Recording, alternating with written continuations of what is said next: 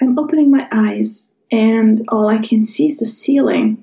There's nothing to see really. It is all white, but yet I, I know I'm seeing it blurry. To the left and to the right, I see the outlines of our kitchen cabinets, and for a split moment, I'm wondering what I'm doing here. This is such a strange perspective. Why am I laying on the hard, tiled ground of my kitchen? Why on earth would I lay down on the kitchen floor?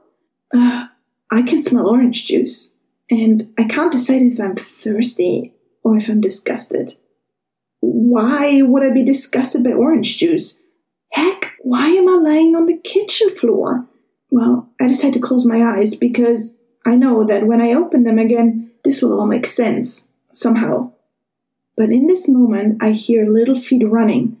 They're coming closer to me, and it hits me like thunder. It's not coming back to me slowly, it's all there, and it's crystal clear.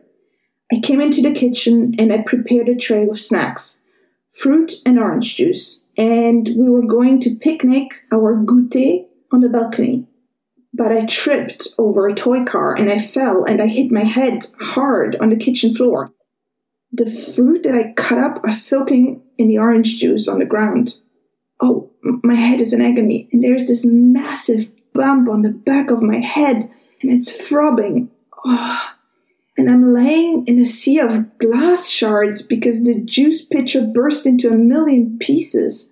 My entire body hurts, but as soon as I hear those little feet running, I'm on my knees and I'm yelling in alarm. Non, rentrez pas, restez dehors. N'entrez pas dans la cuisine, interdit d'entrer dans la cuisine. I hear my voice breaking, and I see two sets of blue eyes frozen in shock and filling up with tears. My boys are just two and a half and one year old. It's summer, and they are bare feet, and I just scared the living shit out of them. Then a small voice asks carefully, Maman? Maman? Tu veux danser sur le canapé? yes, baby. Let me just clean up here first, and then we'll dance on the couch. But first, I need you to take your brother by the hand and go back on the balcony and play on your blanket. I'll be with you in just a moment.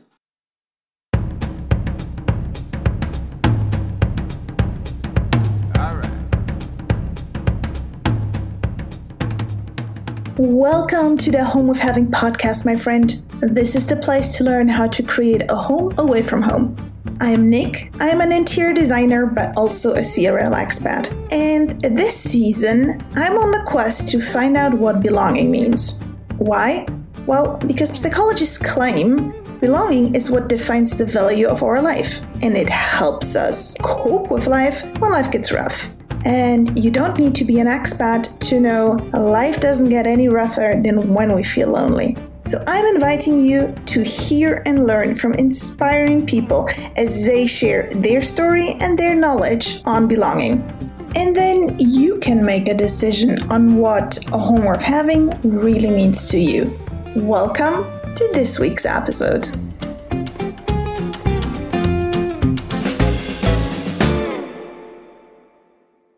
Hey friend, this is a somewhat unplanned episode. You see, a few years back, I had a German blog, and even though I have not been active there for years, it is still up, and some blog posts still get waves of attention every now and again. And one of these posts is the one I wrote after that event I told you about in my intro me lying on my kitchen floor. You know, one of these moments when you find yourself just completely unoriented in time and space and you can't see anything clearly. All you just know is shit hit the fan and everything hurts. You are aching all over. And for that, you don't need to have had a real fall. Just this moment of clarity when you open your eyes and become painfully aware that this is not where you want it to be. In fact, you actually hate where you are right now. There's this gaping crack between you, where you are right now, and you where you thought you'd be. In this instance, you can't even tell, can't even articulate how this magic fantasy world of yours looks like. You just know it's not here. The good place would not feel so crap. So, what do you do when you find yourself there? Your version of the hard kitchen floor with a million tiny splinters of life around you. Splinters that used to build a hole. And they used to contain what people call life. But that burst apart. That that doesn't function anymore. They're just painful shards that you will cut yourself should you decide to move and try to get yourself out. So the world will give you a million different, very good advice, from well intended motivational quotes to societal wisdoms, like dust yourself off, take a bath, take a breather, look inwards. Some will say, pray over it. And Amazon will offer you a nearless, endless self help aisle that they will send right into your mailbox. Just choose. So they're all good advice. And then they're completely worthless BS at the same time. And guess what? Today I can add one more such lesson that a handful of strangers taught me. See, in my mid 20s, I was living in Edinburgh. I had finished my design studies in Germany and Australia in 2008 right in the middle of global freaking finance crisis. And after nine months of desperately trying to find a design position and juggling three jobs simultaneously, Ian ended up taking a job as a general marketing assistant in an online toy company in Edinburgh. Yeah, and life just sucked. On a random Tuesday evening, I was sitting on the couch in the kitchen, staring at the ceiling with tears in my eyes in the flat that I shared with four other people. This was not where I wanted to be in my life. Not that flat. That flat was actually kind of great. Just not in that life. My head hurt, my body was weary, and my soul was hurting. And then, out of nowhere, suddenly a towel came flying straight into my face. And I heard my roommate Claire say, You got an attitude problem, girlfriend? Uh, sorry, what? What? I beg your pardon? Wait, what? Oh, come on, Cece. You don't know what I went through today. Please, I don't need another person telling me what's. Ugh. You're right. I don't know what you've been through, but I know it is eating you up, and you are letting it. You got an attitude problem, and I will fix it for you. So put that towel on. Take your shoes off and stand on the couch. I was perplexed. I I was tired and I tried to get rid of Claire, but she didn't leave me alone. She forced me to wrap the towel around my head as if I had freshly washed hair. And then she forced me to stand barefoot on the couch. Then she plugged her iPod into the boxes, turned the volume up, and hit play. A 1 meter 50 small Australian yelled at me, Dance! Wait, what? That's ridiculous. Yes, it is. No, Claire, really, I, I don't want to. That's ridiculous. Claire just smiled. She opened the kitchen door, called our three boys together, two Aussies and a Brit, and when they came, curious to see what was going on with the music bursting, she told them to get towels. And they actually went and got towels. Who does that? A few seconds later, they all came back. Dave and Sam jumped on the couch next to me. Stu and Claire danced on the floor. The music boomed and they danced and they sang. And so I started to dance and to sing too. A few songs later, we were all out of breath. We all had bright red heads and we were hoarse from laughing and screaming and dancing. And I was just, oh, you're really crazy, guys. You won't believe what a shitty day I had. I I was interrupted. Ah, uh, you didn't have a shitty day, maid. You had a shitty week. Actually, a shitty couple of weeks. Look, we can all see that you're going through stuff. And if you need us to, we're here. We're happy to distract you. But I don't think that will actually help you on the long term, will it? You gotta sort crap out, mate. So go now. Go and finish that thing. Finish what you gotta finish, make your decisions, and then when it's all over, you come and tell us all about it. Three days later, the five of us were sitting together again with a cup of tea in the kitchen. Well, British life. And I told my friends that I would quit my job and return to university for a master's degree. You see, the thing is, if something goes terribly wrong and you have this moment of sudden clarity, you wake up and you find every bone and every fiber of your soul aching. You can go and talk to someone about it to get clarity. But if you're still in this situation and you feel like you cannot get out, emotionally, you're really, really stuck. Talking about it can cause you to fall apart completely before you can gather up what is left and start making that change. I don't know about you, but I hate falling apart first. So if you're still stuck, you are stuck in that wrong thing, that wrong situation, what feels like a wrong life. You've lost control and somehow you've tripped and you've fallen. But still, life has to go on. The only thing you can do to regain control is to own your own attitude. You can lift your weak, listless self from the couch and crawl the last piece to the finish line. Or you can tell yourself, enough of that, and you can laugh at it. And if you don't feel like laughing, then you can try tricking your body into a good mood and do something totally ridiculous, like wrap a towel around your head, stand on the couch, put the music out loud, and dance and scream and just have a good time.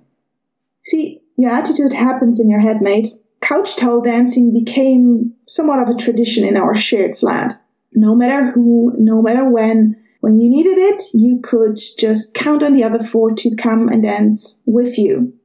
All we had to do was turn out the volume, open the kitchen door, and we all knew what was going on.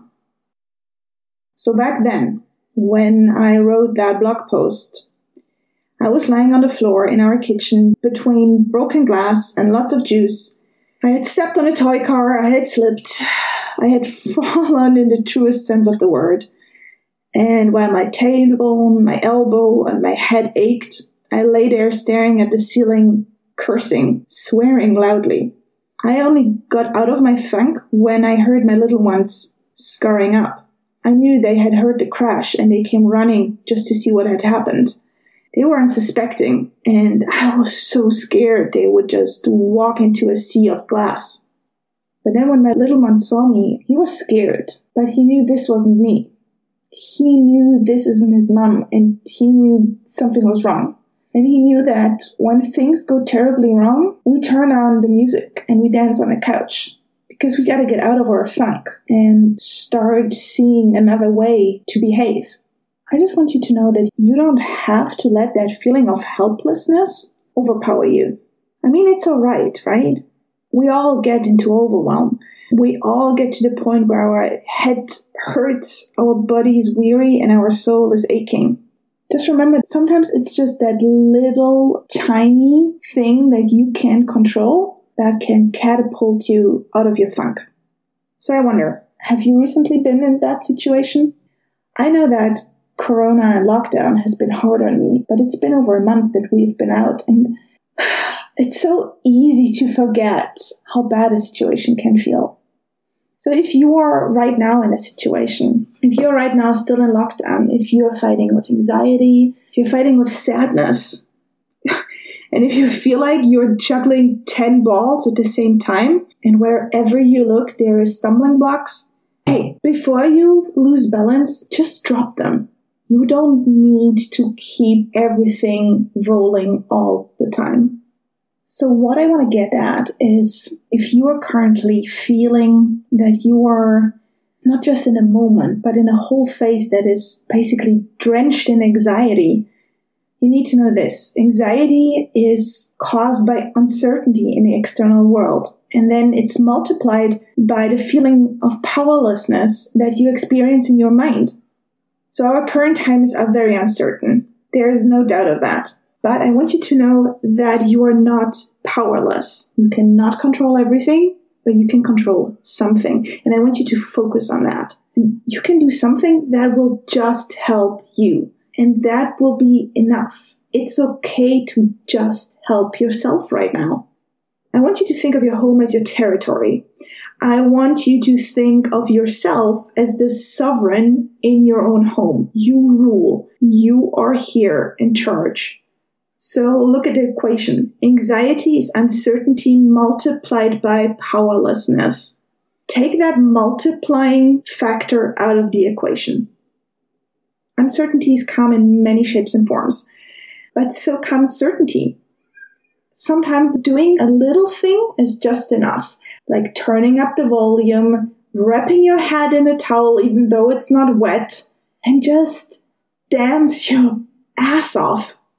It will get your body moving, your blood flowing, and for a split second, you can forget about the vagueness of our future, of everything that is unpredictable, and everything that is causing your head and heart to hurt right now so badly. And then I want to give you that last piece of advice. I know not all of you have families, but I want you to focus on somebody else's well being. It's incredibly empowering to get out of your own head and get out of that feeling of self misery and concentrate on something that you can do for somebody else. When I was in Edinburgh, I just had to take care of myself. But my friends gave me that feeling that I had also responsibility towards them and that they were really concerned about myself. It was a good kind of responsibility. And then when I was in Switzerland, lying on the kitchen floor, I had my kids to take care of. So I want you to think of yourself as a wise sovereign, somebody who is in charge of somebody else, somebody who can seek counsel and information and help from others, and who then, according to all the information, just filters through what applies to them and to their sovereign state. I don't want you to keep repeating in your head that you're anxious. I want you to keep repeating in your head that you have obligations and something to take care of. And if you don't do it, who will? I want you to make up your mind right now and start caring. Start caring about yourself as somebody who is in charge of somebody else. And then I also want to ask you, who are your people? Who are your crazy one meter fifty small Australian girlfriends who tell you to wrap a towel around your head and dance? I know you've got them.